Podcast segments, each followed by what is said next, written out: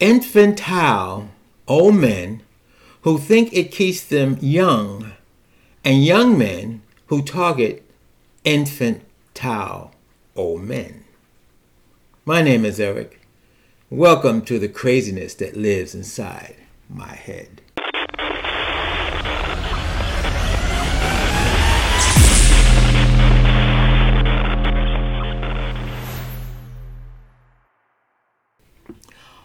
What am I talking about? Men who use money, alcohol, and drugs as bait to hook their prey. Their prey is young, hot, hung men. I found out that some of these men themselves were hot and hung when they were young, but now their ED makes them bottoms, according to some of them. I have a couple of male friends in their 70s who believe they have to keep up with the young boys to keep them feeling young and vibrant. Not to mention that these young sweeties don't have ED, they hope. Back in the 80s, I had a friend, he was 10 years older than me, and he was complaining about how he pick up these young, cute hung boys and they can't get a hard on. In fact, he moved to Atlanta. He moved to the black cap, the gay black capital of the country, Atlanta, Georgia. And he was a Vietnam vet, disabled, 100% disabled. He was living in Queens and he found out, well, his family's from Georgia, and he found out with his disability he could buy a house in Georgia, couldn't buy one in New York. And he went there he settled in. Of course, he got on the dating line. Now we're talking about uh, in the 90s. In the 90s, the date stuff just started on the internet. You first had the phone sex line, you had the personal ads, and you had the internet. And the internet, you had something called bulletin boards, and you did have uh, a couple of dating um, bulletin boards. They had gay bulletin boards. They call them bulletin boards. I, been so long. I'm old. I'm 70 years old, but I knew they had. That started in the early 90s. Anyway, he moved there early 90s. He was picking up these young boys, and he was telling me how um, he was upset because they come to his house. He makes sure he has beer and um, alcohol for them and whatever drugs, marijuana. Just say marijuana. And mind you, this is a friend. He was in a program like I was. And I found it that, and I said to him, You know, you're in the program. You know, you've been sober. You know, that's what I met him. I met him in an AA meeting, a gay AA meeting in the 80s. So he said, No, no, I, I don't touch that stuff. That stuff don't bother me. But the boys, you know, the boys, they like to have a little drink. They love a little, you know. We all know what he wants to do. He wants to get them drunk, get them high, and have his way with them.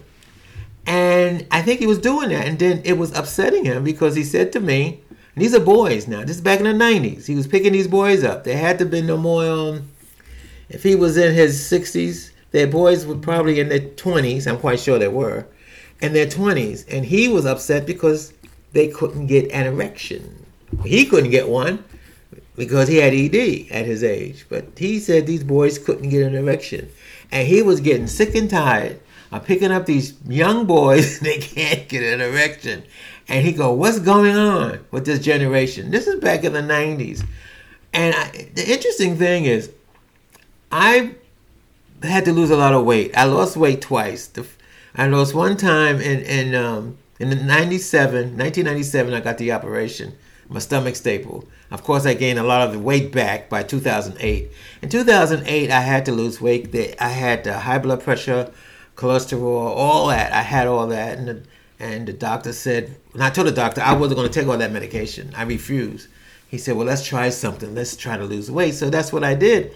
I went to the gym, and I got myself a personal trainer. The kid was 25 years old, and the interesting thing is, he was. You know, I'm working out with him, and we was talking about you know life in general, and and I was talking about how this young boys and this and that. Well, he brought it up, and he was saying that he had a couple of friends, 25. Um, they were taking steroids Cause he was like he was like they're kind of like their instructor because they're trying to work to be um get their body in shape to work out with the um bodybuilding thing that was into that. They were taking steroids. He goes, yo, I have some friends that they take steroids, they can't get it up. Now I'm like, what? 25 years old, you can't get it up. Anyway, but this infantile thing that that got me going is I should make a a, a series called Narcissus. Um, I know if you've been listening to my podcast, I had uh, how you say I had broke up with a narcissist recently at my old age. I didn't even know what a narcissist is. I mean, I know what it is. I mean, I have so many friends that I used to tell them enough about a you know the ones I was looking at in the mirror. My very first boyfriend back in the uh, '60s, he was quite good looking, very good looking, and I used to get mad with him because every time we went to a bar, not we didn't have gay bars, but just a regular bar, the girls would pop up on him, the guys would pop up on him, even even though, like I said, it wasn't a gay bar, but guys would would come up very cool. Oh, how you doing? How you doing? Start a conversation, and and I would sit there, and then I just shake my head. You know, I said, "You full of shit." You know him, because he looked so good. And to me, that was a narcissist. He loved to dress, always looking in the mirror. Finally. He spent he, he when when Friday we got paid on Friday. He runs to get a new a new outfit to wear to the bars on Saturday. To me, that was a narcissist and I recently got into one recently, uh, which I broke up with. Was to me it was the same, the same. That's how I saw a narcissist. But after we broke up, and my cousin she was saying something about a narcissist, and then I Google it. It's it can be not everybody, but it can be a disorder, a personality disorder, or you know, a mental disorder, and and um, one of this this person that I broke up with, I said infantile because he always had this thing. He don't want to grow old. We don't want to grow old. I want to do is he wants to do all these things to stay young. He wants to um, horseback riding because he used to have a horse when he was a kid. So he said he uh, wouldn't bought a, what he used to have a boat. Uh, he used to say a couple of boys, a couple of young boys he bought on his boat. They they they fell off the boat, so he went and got jet skis and couple of boys that he wanted to be with didn't didn't jet ski. I mean, he was doing all these things for these young boys, and he's old, and he's older than me. And um, it wasn't until I Googled this disorder to, about narcissists. Narciss- it, ain't, it is all about them being good look to me being good look. Oh, he went through that too. Do you think I need a facelift? Because but he went through all that. But I never thought it was to the point where they don't have no em, empathy. Em, it's empathy, right? Empathy. They had none. And it was interesting. Then it, I sat back and I thought about it. I said, wait a minute.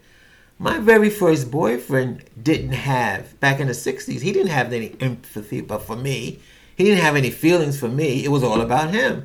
But I thought that's what a narcissist was. But they claim, but this disorder, if you have this order, um, what they want is to supply. For example, so they, they use the terminology supply, and I'm saying no, they want to use people. You know, they got all these looks, they look good, and that's what my first lover was doing. He was using these women. He was going out with these women, and they were buying him this and buying him that. He got pissed off at me because I wouldn't buy it. You know, I, I said, you know, I just tell him, I said, I'm not your girlfriend.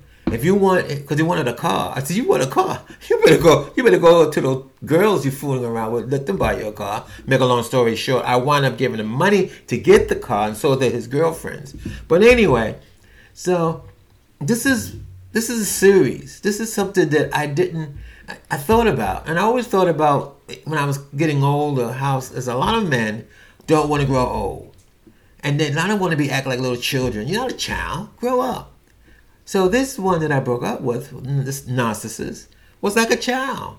Like a like a doggone child. They want to do this, they want to do that, they want this, they want and I said to him, I said, You must have had a very uh how you say what's that terminology they used in the old days? Born with a silver spoon in your mouth? I said I said because you must have had a great growing up. He's from Long Island. Because you know, he wanted the boat, he did buy a boat. He had a great long you know I said, I don't know. I grew up where, first of all, I grew up where if I want something, I had to work for it. But but in this situation, he wanted a lot of things and wanted us to have it together. And I was like, we don't need a boat. We don't need a, or a horse. We don't need all this stuff if we're going to be together because it's very expensive. I'm on. I'm. I'm not making any money. He wasn't. Well, he his his uh, how you say his um, pension was more three times mine, so he could afford all those things. I couldn't. He couldn't understand that. And to make a long story short, I don't want to bore you if you heard my other podcast. We finally, I finally broke up with him, and after I broke up with him, all these things I'm reading about narcissists started to pop up, and this was one of them, because he was he was like a little boy, infantile, but then he likes young boys.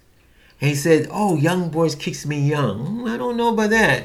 In order to keep a young boy, you have to. Well, that was the other thing too. He didn't want to be a sugar daddy, and I just laughed at him. I said, "But if you're gonna want those young boys, you got to be a. That's what you're going to be, a sugar daddy."